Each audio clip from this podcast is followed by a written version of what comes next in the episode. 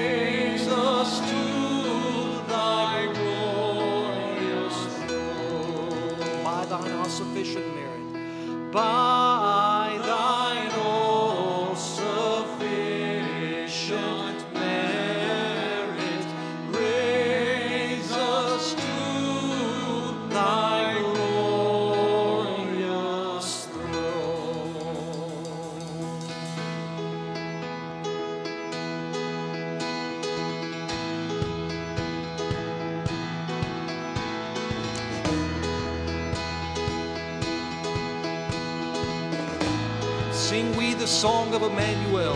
Sings together. Sing we the song of Emmanuel. This the Christ who is born for soul. Oh, in the shadows of Bethlehem, promise of dawn now I.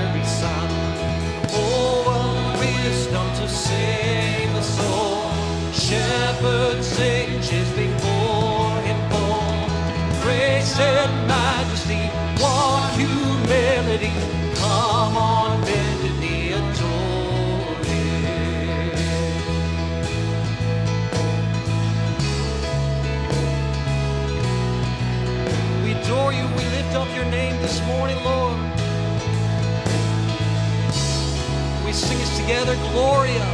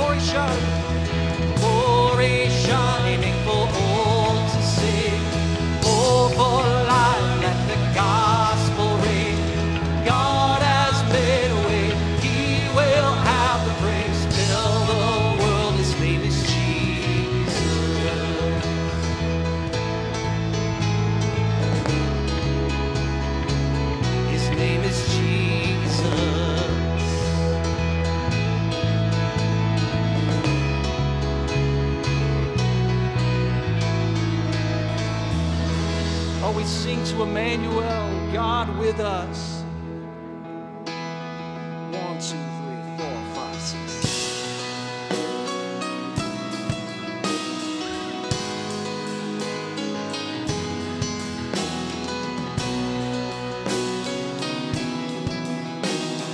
ago, our God spoke through men. Sing us together. Long ago, our God spoke through men. Now he spoke.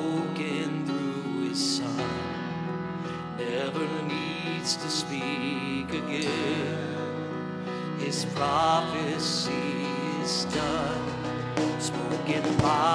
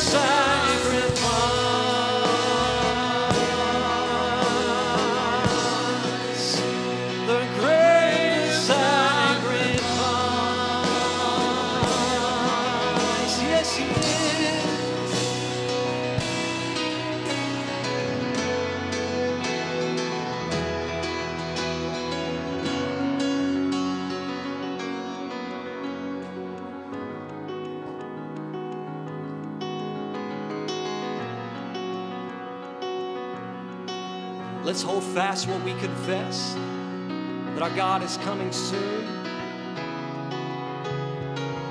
Let's sing this together. Let's hold fast what we confess. Draw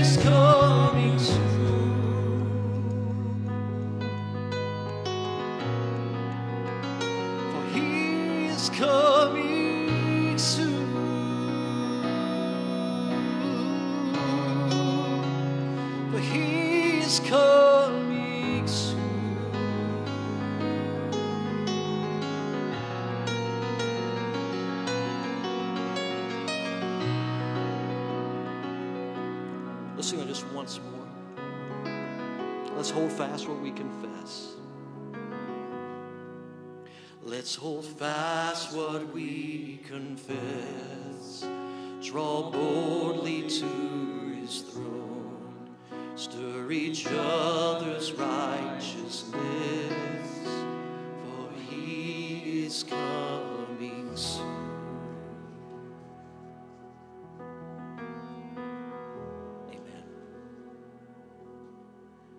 Church, this first week of Advent, there's a theme to every week. In this first week, we like to center on hope the hope that we have in Christ and the hope in His coming again. And so I'm going to ask John and Marjorie to come, and they're going to come and light the first candle for us and then also read Isaiah 64, verses 1 through 9.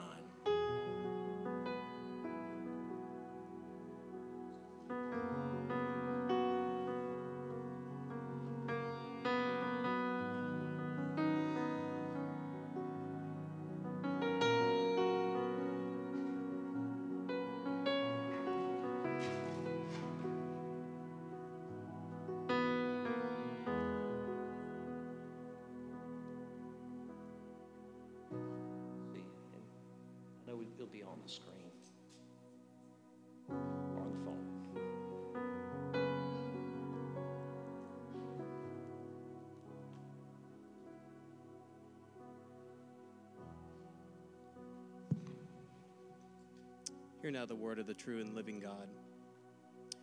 Isaiah 64, 1 through 9. Oh, that you would rend the heavens and come down, that the mountains might quake at your presence, as when fire kindles brushwood, and the fire causes water to boil, to make your name known to your adversaries, and that the nations might tremble at your presence.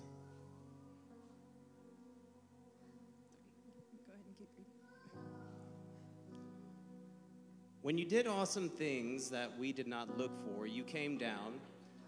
The mountains quaked at your presence.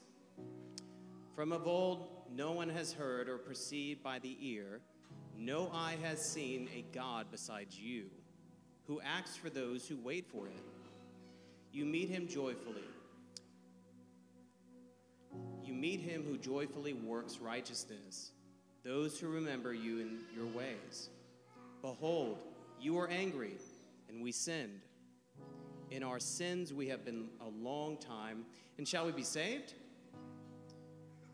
We have all become like one who is unclean, and all our righteous deeds are like a polluted garment.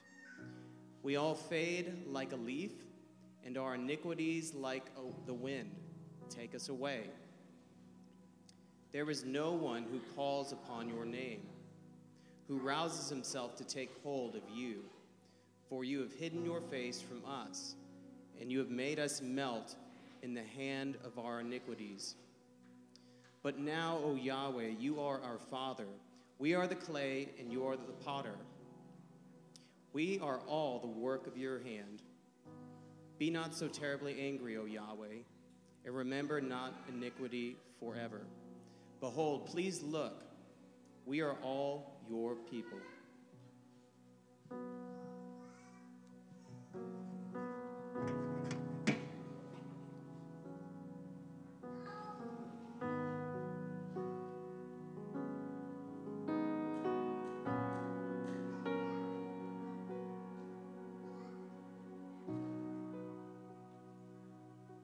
In light of what we just read, can we just kind of sit in that for a minute?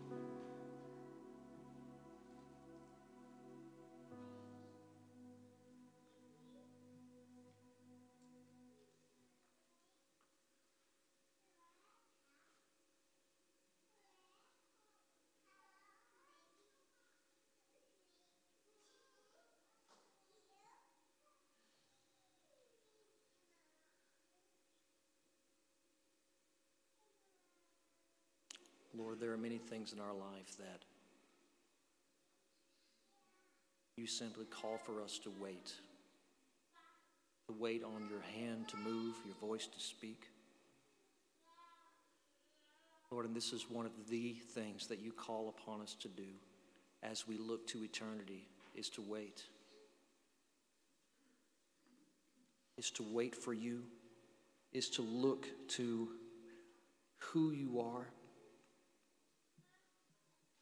is to look to the awesome things that you will do. Lord, we confess this morning that we are not good at that. We are not good at sitting and waiting and looking, but our eyes get distracted by anything and everything, by the cares of this world. Lord, we repent of that. We confess that to you. We ask this morning that you would center our hearts and our minds this Advent season Lord, upon that which is eternal, and that we would run towards those things. Lord, you would also increase our longing, increase our desire and our longing for you, for your words, Lord, over anything else on this earth.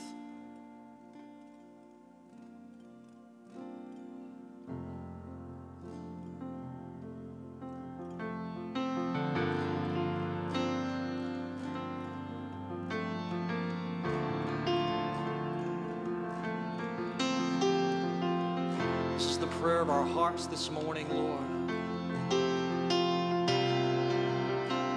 Come quickly, Lord Jesus. Redeem your people.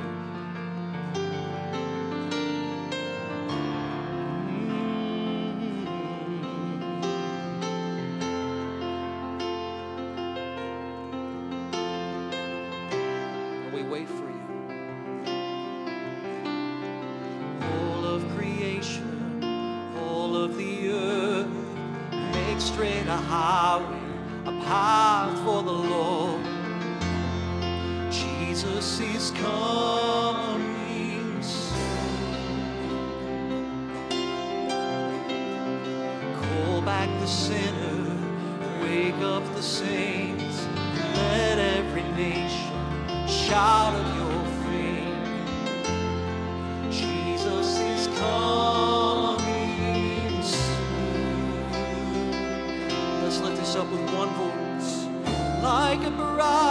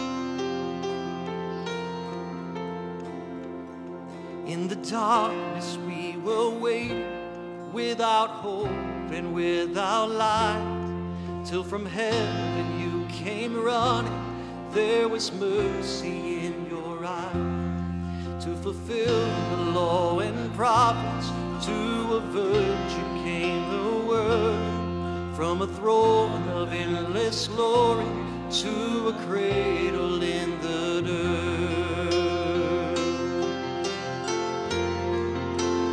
Praise the Father. Praise the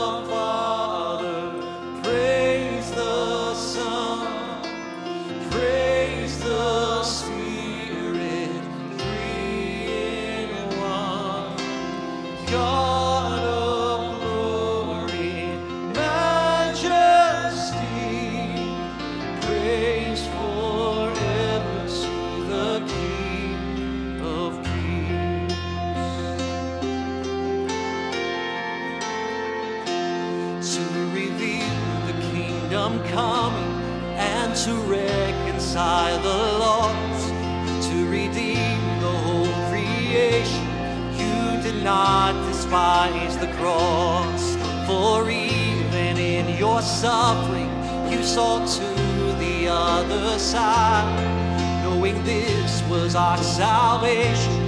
Jesus, for our sake you died. Is our response this morning? Praise the Father. Praise the Father. Praise the Son. Praise the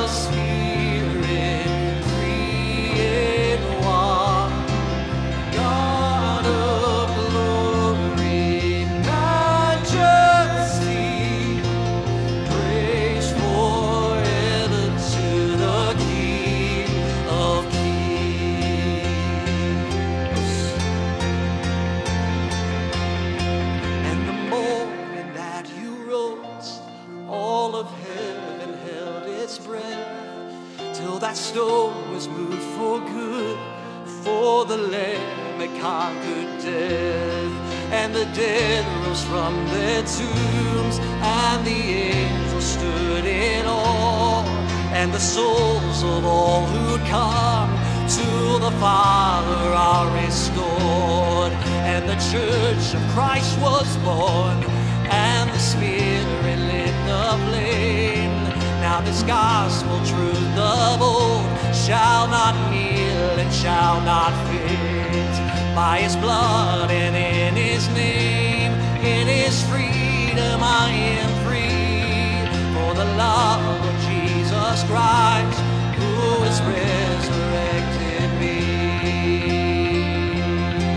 Yeah. Praise the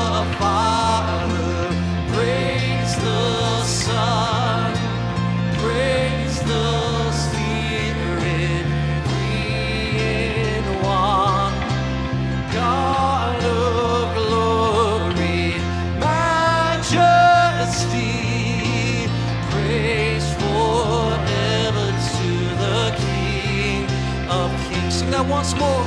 Praise the Father,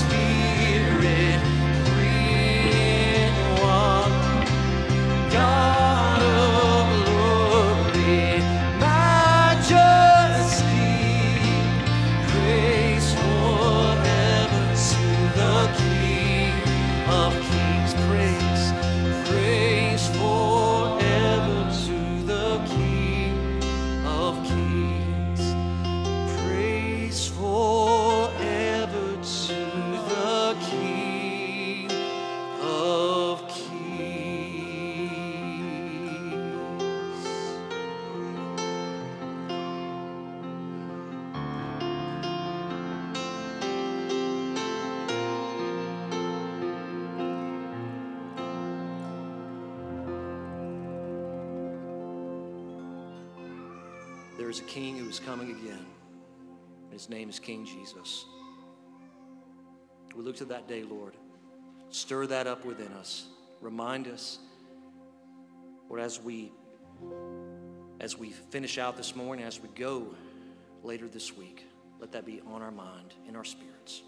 I pray that you would open our eyes and our ears by your Spirit's power as we hear from, from John in the book of Ruth. Thank you for the gift of your word and what it is to us. To just do a work within us. Use us for your purposes and for your glory. We ask in Jesus' name. Amen. Church, you can be seated. I believe it is ages, is it the younger ages this morning? So ages four through six can be dismissed.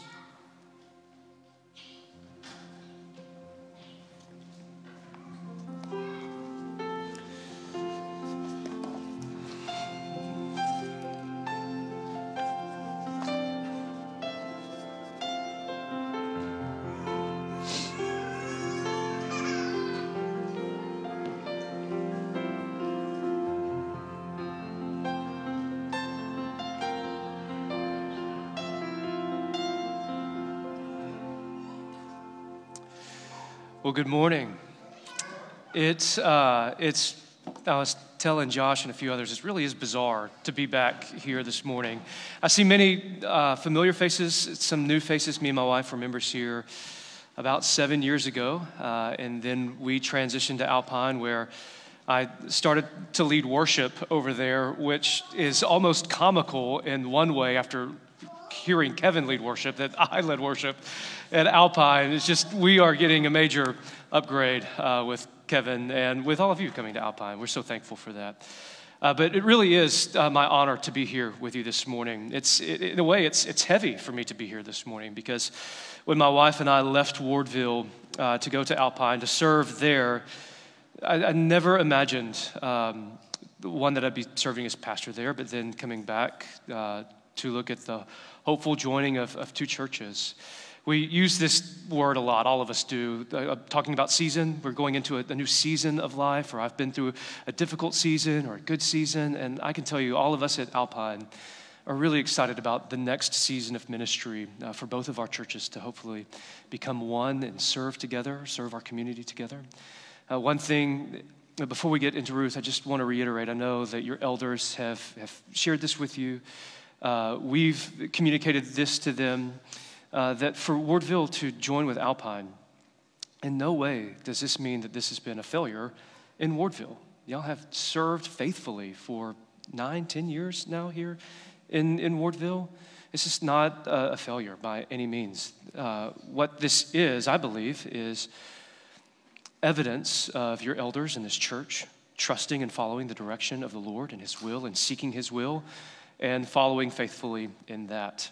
Uh, this is not an abandonment of the gospel, but a further of the gospel in that. So it, it really is my, my joy to be here with you uh, and start in the, the book of Ruth. If you have read Ruth at all, you know that it is both a fascinating and beautiful story. Ruth is a story not just about Ruth. Ruth could just as easily be titled Naomi or Boaz it's a story, a grave story about Elimelech in chapter 1.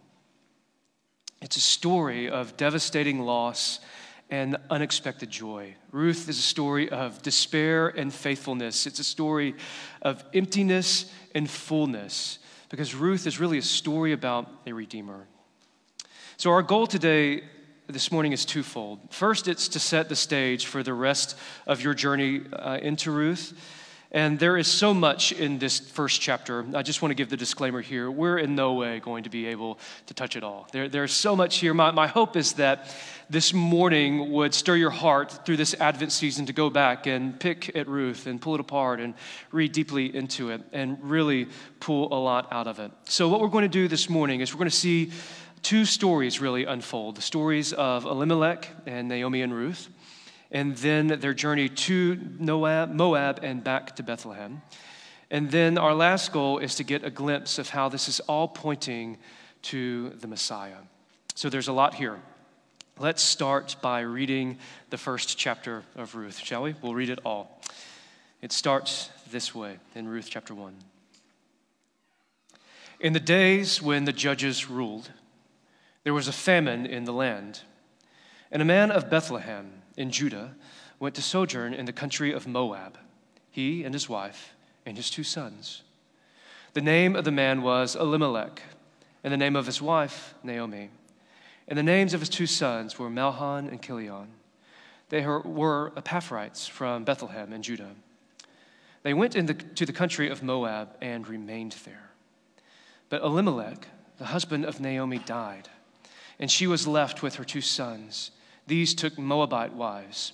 The name of the one was Orpah, and the name of the other, Ruth. They lived there about 10 years. And both Mahlon and Chilion died, so that the woman was left without her two sons and her husband.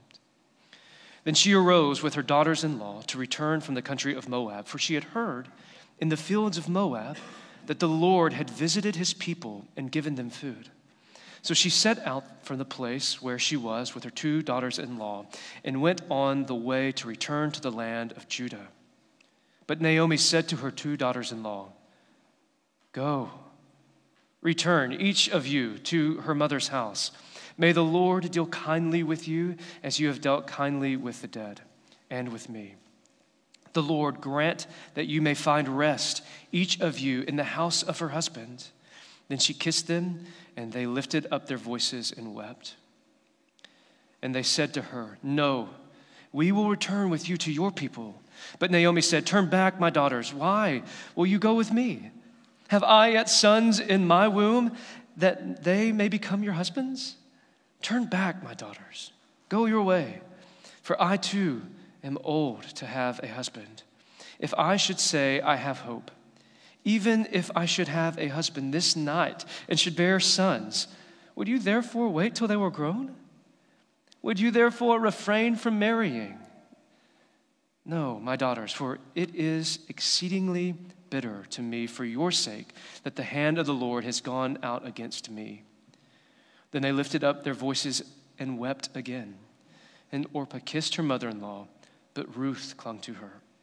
And she said, See, your sister in law has gone back to her people and to her gods. Return after your sister in law.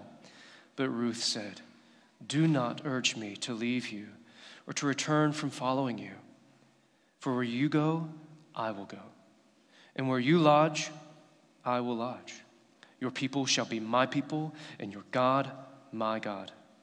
Where you die, I will die, and there will I be buried. May the Lord do so to me, and more also, if anything but death parts me from you. And when Naomi saw that she had determined to go with her, she said no more. So the two of them went on until they came to Bethlehem. And when they came to Bethlehem, the whole town was stirred because of them. And the women said, Is this Naomi? So they said to them, Do not call me Naomi. Call me Mara, for the Almighty has dealt very bitterly with me. I went away full, and the Lord has brought me back empty. Why call me Naomi when the Lord has testified against me that the Almighty has brought calamity upon me? So Naomi returned, and Ruth the Moabite, her daughter in law, with her, who returned from the country of Moab, and they came to Bethlehem at the beginning of the barley harvest. Now, there is a lot going on in this passage and a lot for us to see.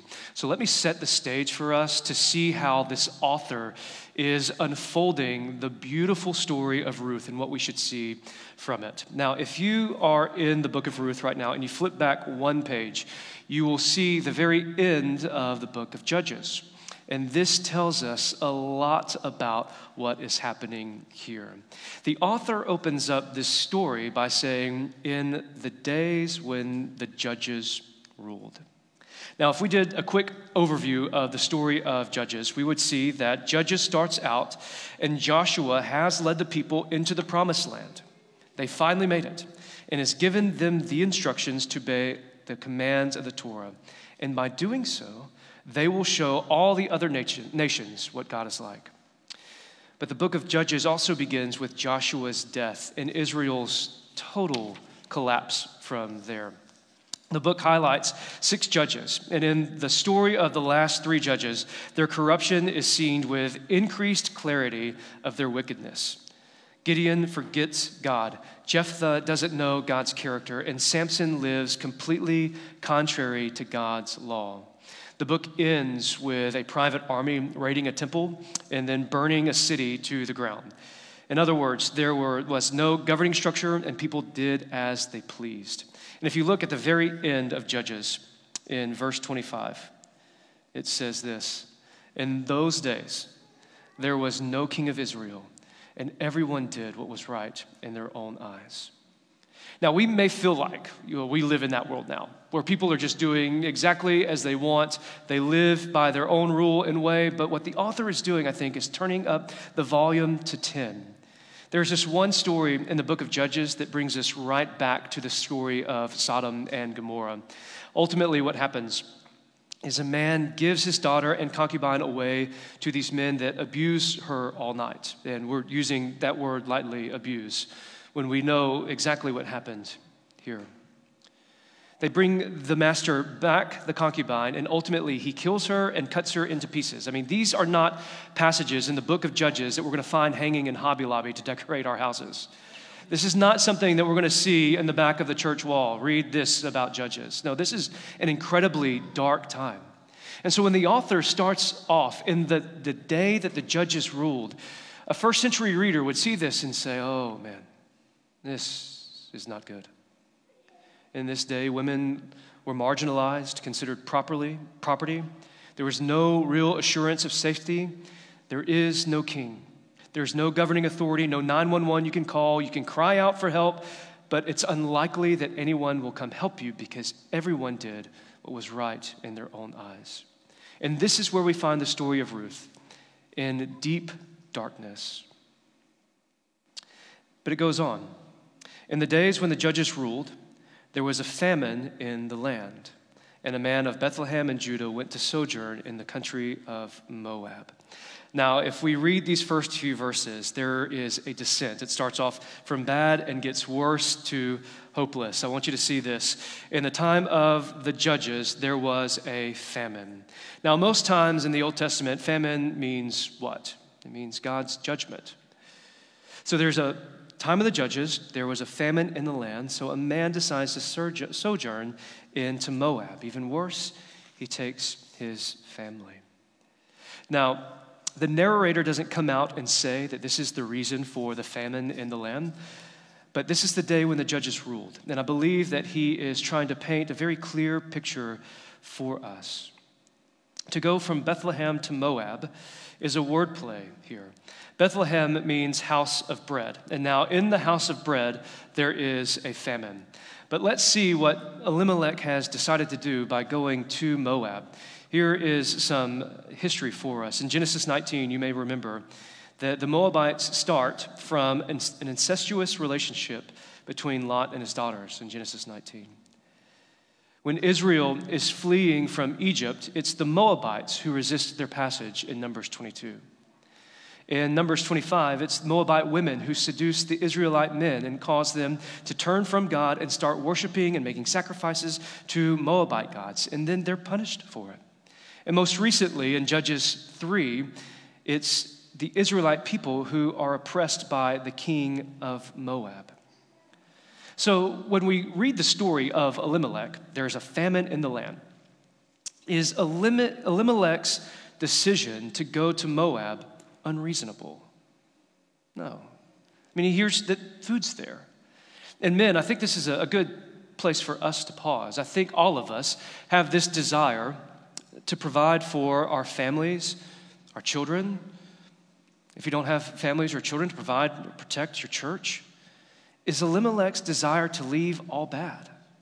It's not. There's a, famine where I'm at. There's food in Moab. And to some degree here, at reading it at face value, we can sympathize with Elimelech a little bit. He wants to provide for his family. I can still hear my father as a young kid, him instilling this into me as a little boy. He would always say things to me like, Son, pull your shoulders back, stand up straight, have a firm handshake, look people in the eye when you talk to them. And when he'd leave the house, he would always give me this instruction. He would say, John, now while I'm gone, you're the man of the house. Now, as an eight year old, was I really the man of the house? I mean, could I tell my 40 year old mom that, hey, here's how we're going to run things now? no, that's not what he meant at all. But what he was trying to instill within me was this value that we look after our family, we protect our family, we provide for our family. So, Elimelech, is his decision to go to Moab, is it all out of bounds? Not necessarily. I don't think his decision's wrong. But are his choices right? No. Now, remember, this story is full of wordplay. In Elimelech's name, it means, My God is my king. So, who is Elimelech's God? Yahweh. So, he's saying, His name means, Yahweh is my king. And for a first century reader that knows all of the history of Moab, to, for Elimelech to take his family to Moab, they'd be saying, No, no, no, no, no, no, no, no. No, this is a bad decision. Theologian Christopher Ash says it this way For Elimelech to take his family to Moab would be like leaving to join the Islamic State. There is no way around this. To go to Moab is to go and to worship other gods. So Elimelech's desires to provide aren't wrong, however, his choices aren't right. So, men, let's think practically just for a moment. And you can provide for your family but that doesn't mean your family necessarily will thrive. I'm sure you've seen it. Men who have good jobs, maybe even great jobs, they provide well for their family, but their children are totally gone. They're totally absent. See, our job as fathers or members or men of this church is not just to provide uh, provisionally, it's to provide community, to provide a spiritual identity, it's to provide safety. And here Elimelech is leaving his people, God's people, God's promised land, their network, their church, their friends, their accountability. See, men, we can provide food, we can start our kids off in good hobbies, and we can still fail them.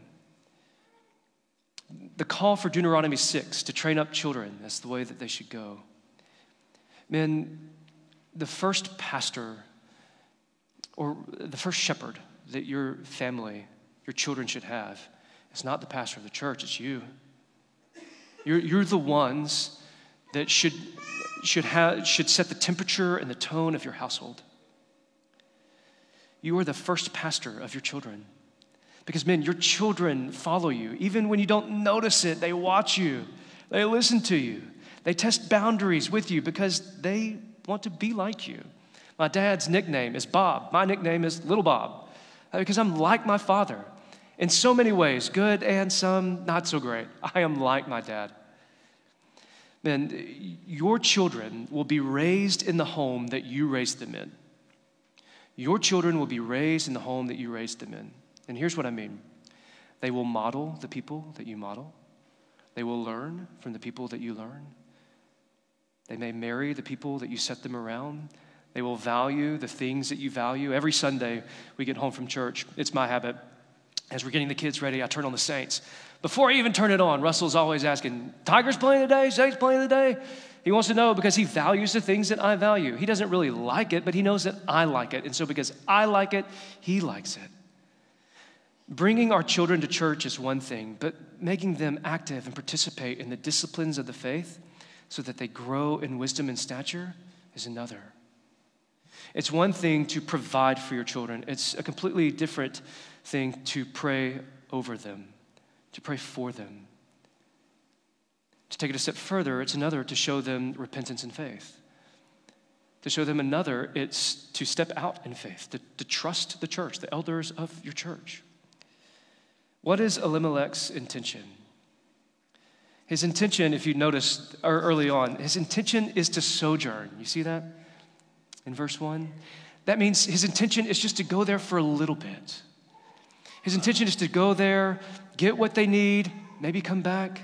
But what happens at the end? It says they remained there. They stayed there for 10 years. And worse, he ends up dying there. What is Elimelech's first mistake?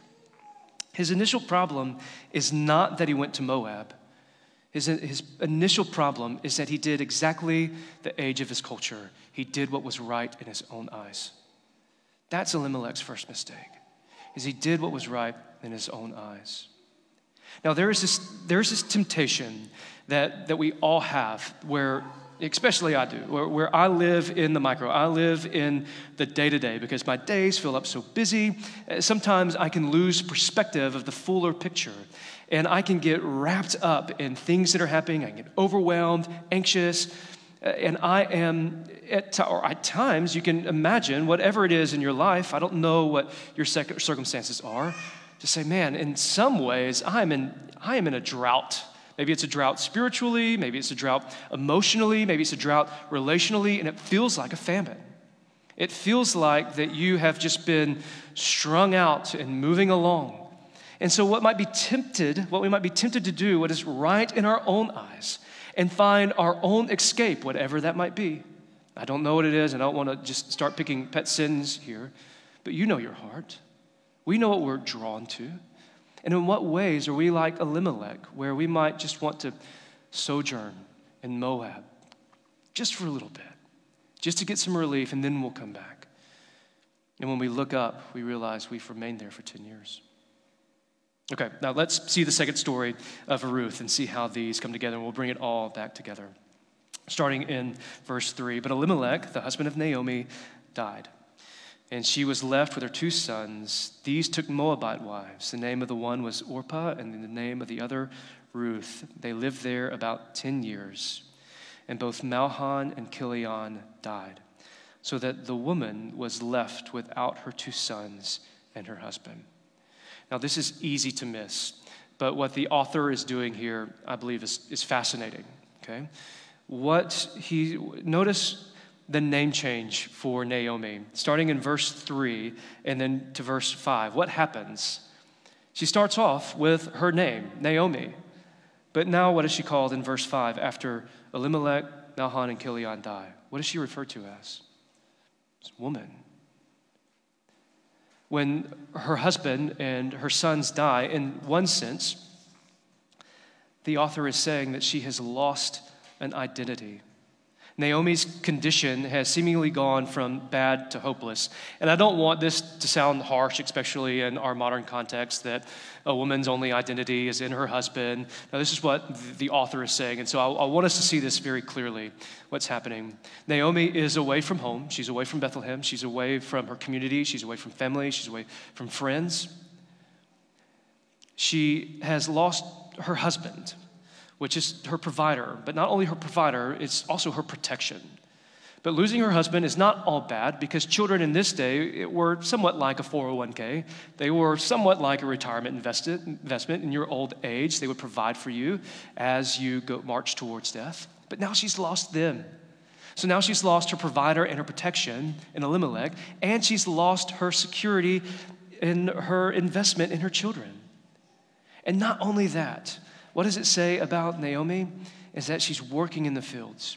She's completely acclimated herself to Moabite custom and culture. And Naomi has had this false sense of being full. What does she say when she returns back to Bethlehem? I left full, and now I return empty. She had this idea that going to Moab was going to make her full. And now coming back to the promised land, she's now empty because there's an allure about Moab. There's an allure about this deceitful seduction that our sin promises. It promises life, it promises fullness, but it only brings about death. So the question this morning is who or what is your Moab? Where have you intended to only sojourn for a little bit, to just get a little relief? But now that you look back on it, you realize you've remained there. You see, for Naomi to come back to Bethlehem, for Naomi to return in one way is to repent. For Naomi to return to Bethlehem in one way is to repent. But unlike Naomi, her response is to return to the promised land. For us, our response is to return to the promised one in Jesus. You see, what we learn in this first chapter in Ruth is to be away from Christ is to be away from life and hope. The second thing that we see is to return to Christ is costly but necessary. We must leave behind, like Naomi, all that Moab stands for. By nature, we belong to Moab. We, we belong in the death of our sins, but we must forsake this and cling to the covenant promises of God in Christ. We must live by faith in Christ. Now, there's a few things to point out here that Naomi says for Orpah and Ruth that there are no brothers for them to marry. There's no possibility of levirate marriage for them going back. Even if she were to get a husband and conceive a child today, are they going to wait? No, it's too far gone. Their situation is hopeless. And then four times we see that Ruth, I mean, Naomi urges Ruth to go back. She says, Look at your sister in law. She's going back to her people and her gods. That will be better for you. Return there. Because Moab is not just a place, it's a society, an ethnicity, a culture, a religion, a people. But Ruth doesn't do this.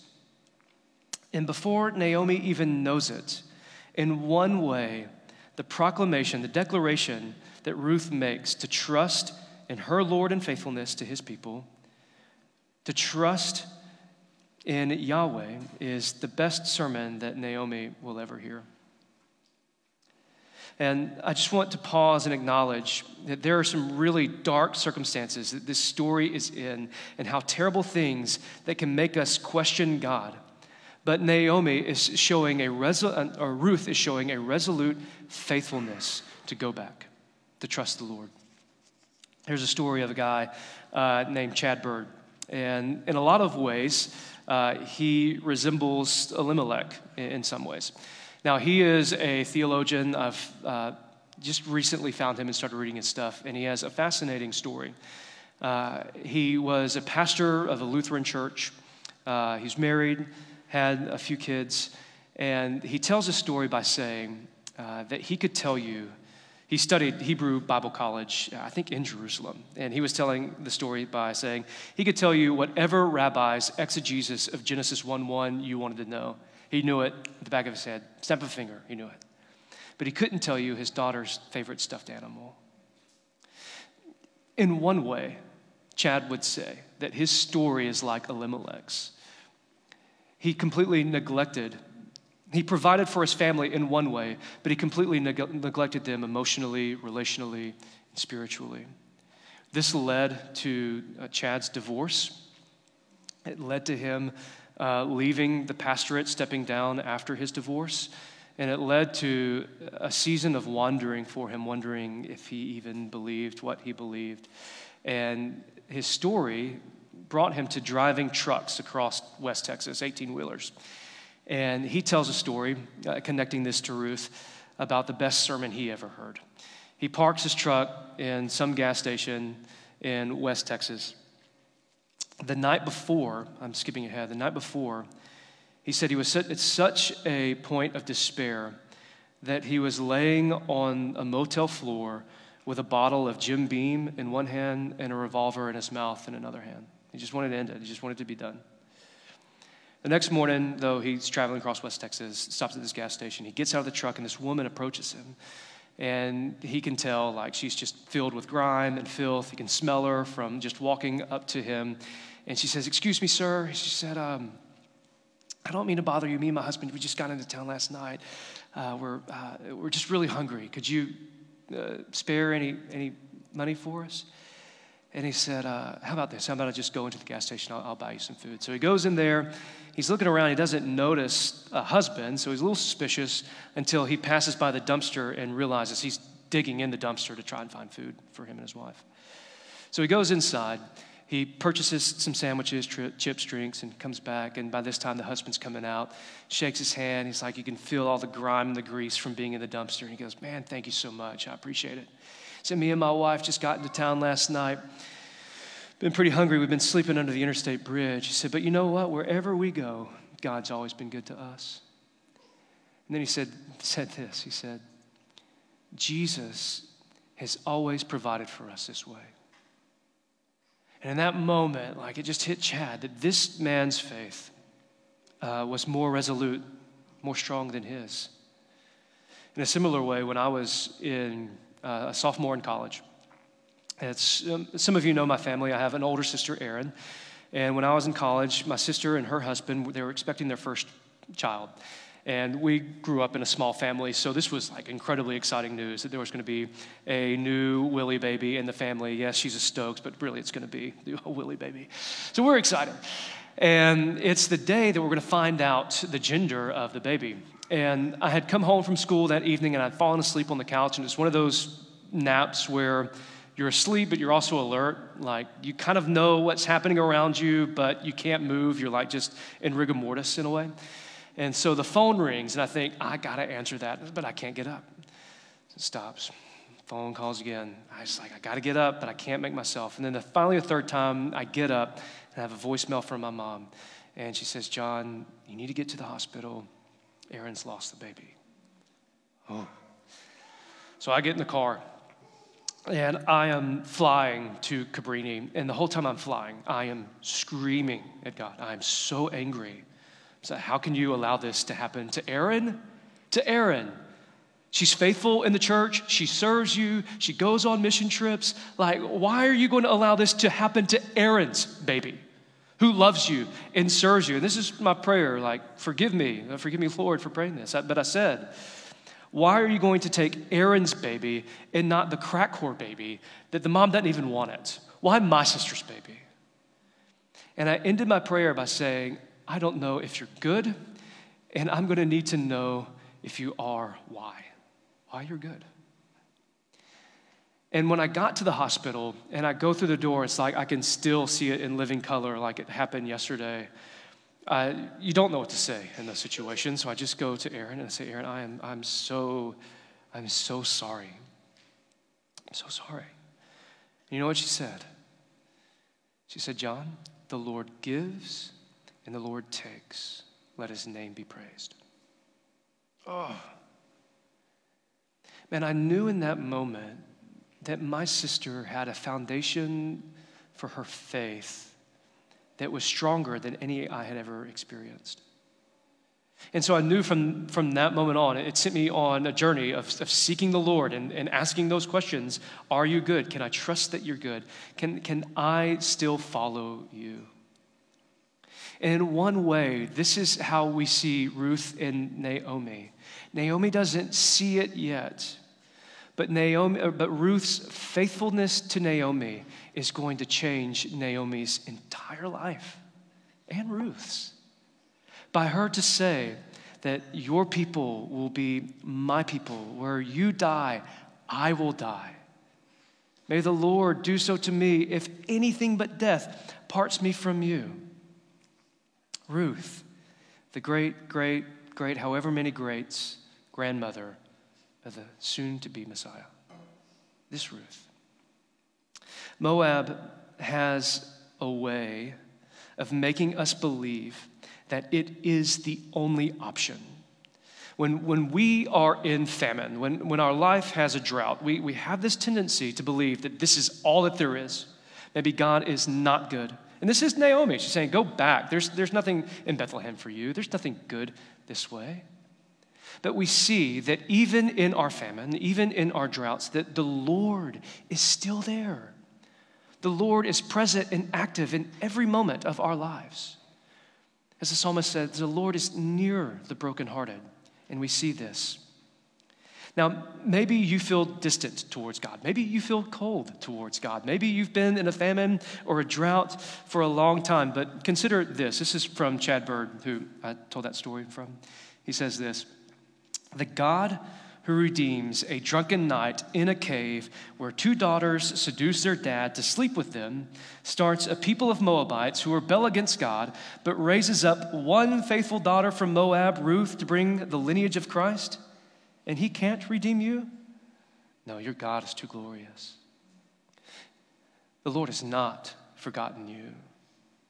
The Lord sees you, the Lord knows you. He's close to the brokenhearted. And the story of Ruth shows us that. The story of Ruth makes us ask this question Am I doing what is right in my own eyes, or am I living by God's wisdom? Am I stuck in Moab? Did I intend to sojourn, or am I stuck in this rhythm of unrepentant sin? Is there a famine in my life that is making me question the goodness of God? Now, there's, again, there's so much in this story that we could go back and talk about and talk through, but I want to end here. I want to end with this wordplay that also points to the Messiah and I think is, gives us some lane to operate in if you feel like you've been sojourning in Moab for a while.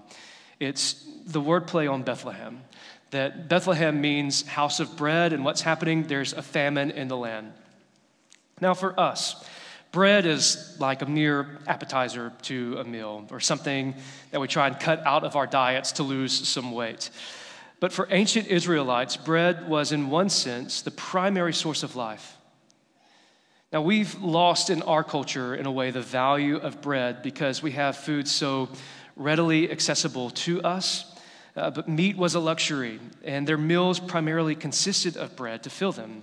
But bread is not only their primary source of food, remember, bread plays a primary role in Israel's story. Now, if you remember um, in the Exodus, we know that God provides manna in the wilderness.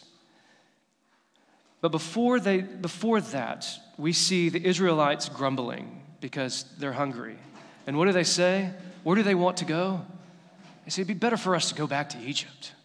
And there's fish there, there's bread there. And in one way, Elimelech is like a zoomed in version of Israel. Israel wants to return back to Egypt, back to their gods, back to their enslavement. Elimelech wants to go to Moab, to their gods, to their oppression in Judges 3. But in Exodus 24, uh, there's something that amazing happens. If you remember in Exodus 24, where God shows up on the mountain and there's all the thundering, the lightning, all the sound effects that make it truly terrifying. And God has Moses go and atone for the sins of the people, offering sacrifices and sprinkling the 70 elders and the altar with the blood of the sacrifice so that they can go up the mountain. Now, what's amazing is when they are able to go up the mountain, they're not zapped with lightning.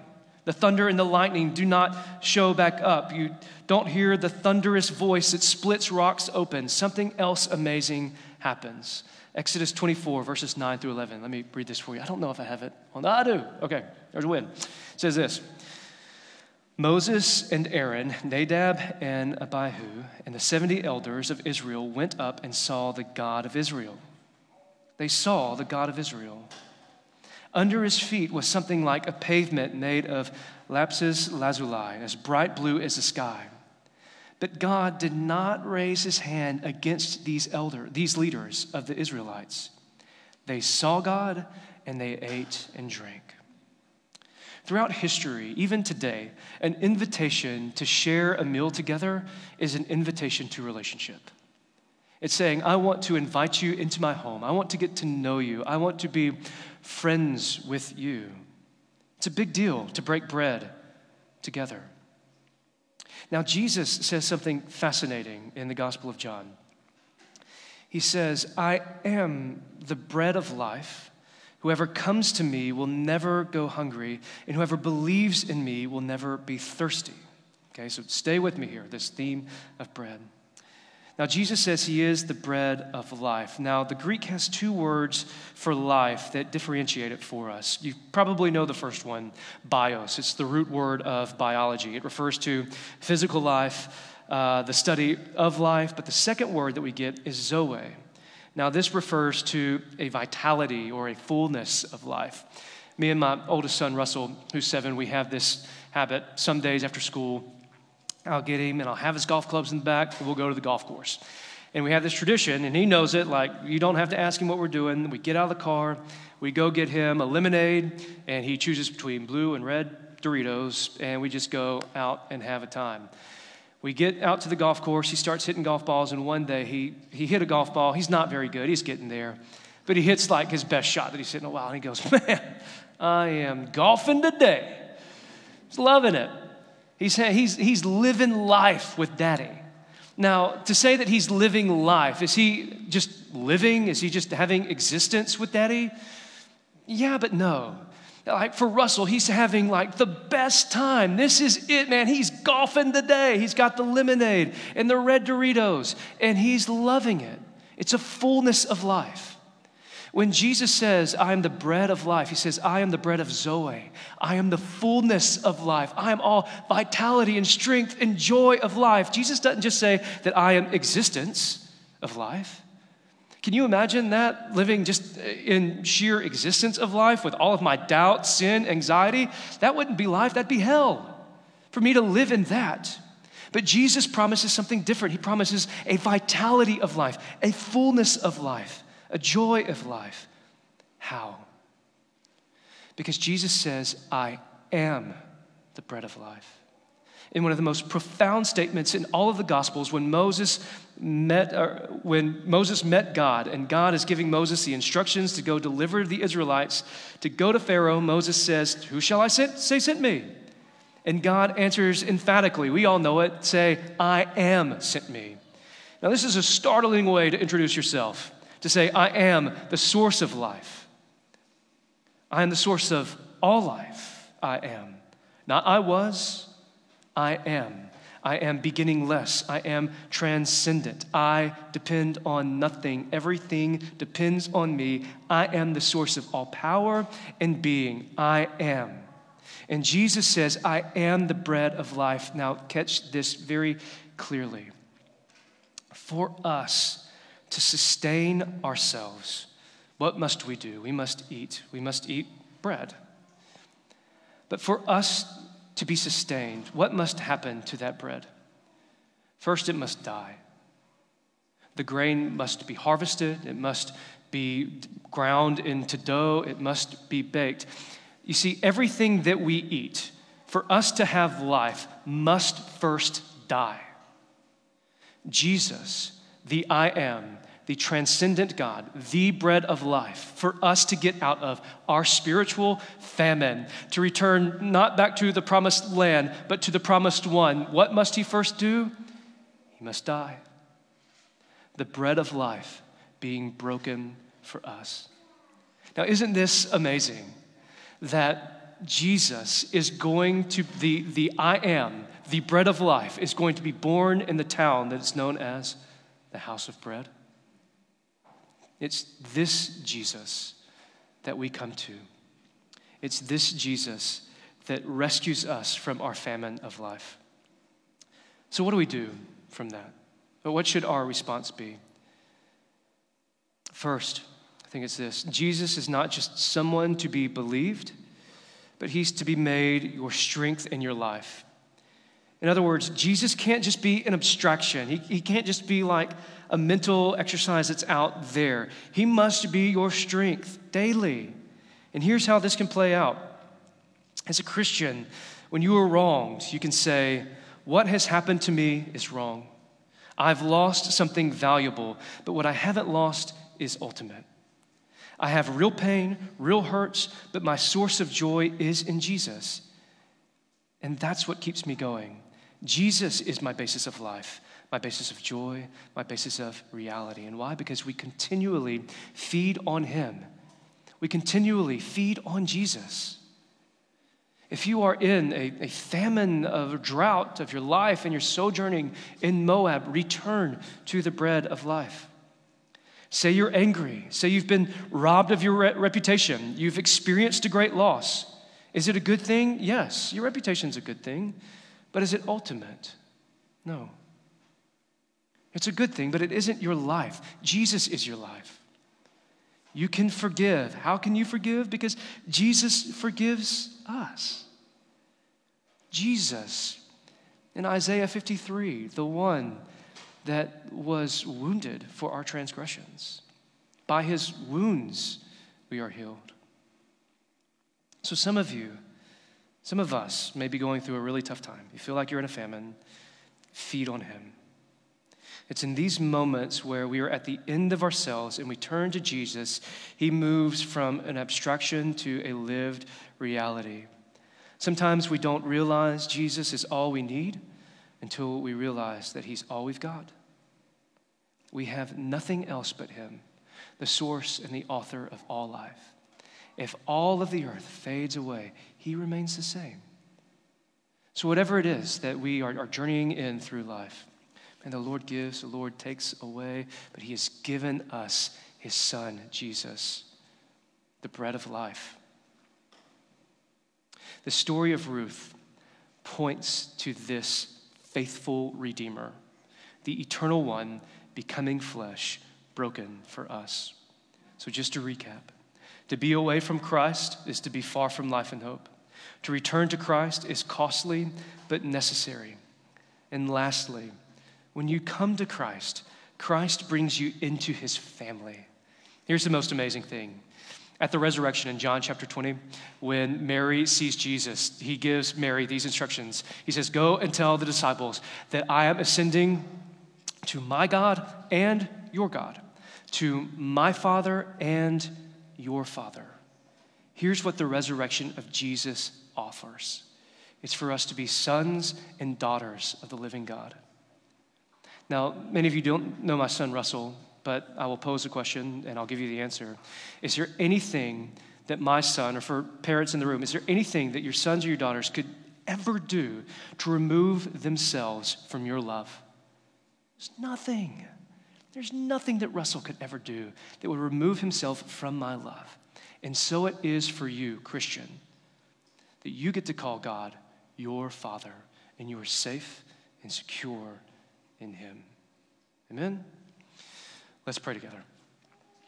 Jesus, I pray um, that this story of Ruth, it, it us to examine her faithfulness to Naomi, but Father, that it really opens our eyes to your faithfulness to us, that you were willing to become flesh and dwell among us and endure the cross so that we might be called children of God to all who believe and receive you. So, Jesus, I pray uh, for Wardville and I pray for Alpine that we could be uh, ministers of this gospel message. Father, that we could be the ones that go out and proclaim this goodness of the faithful one, you, Jesus. It's in your name we pray.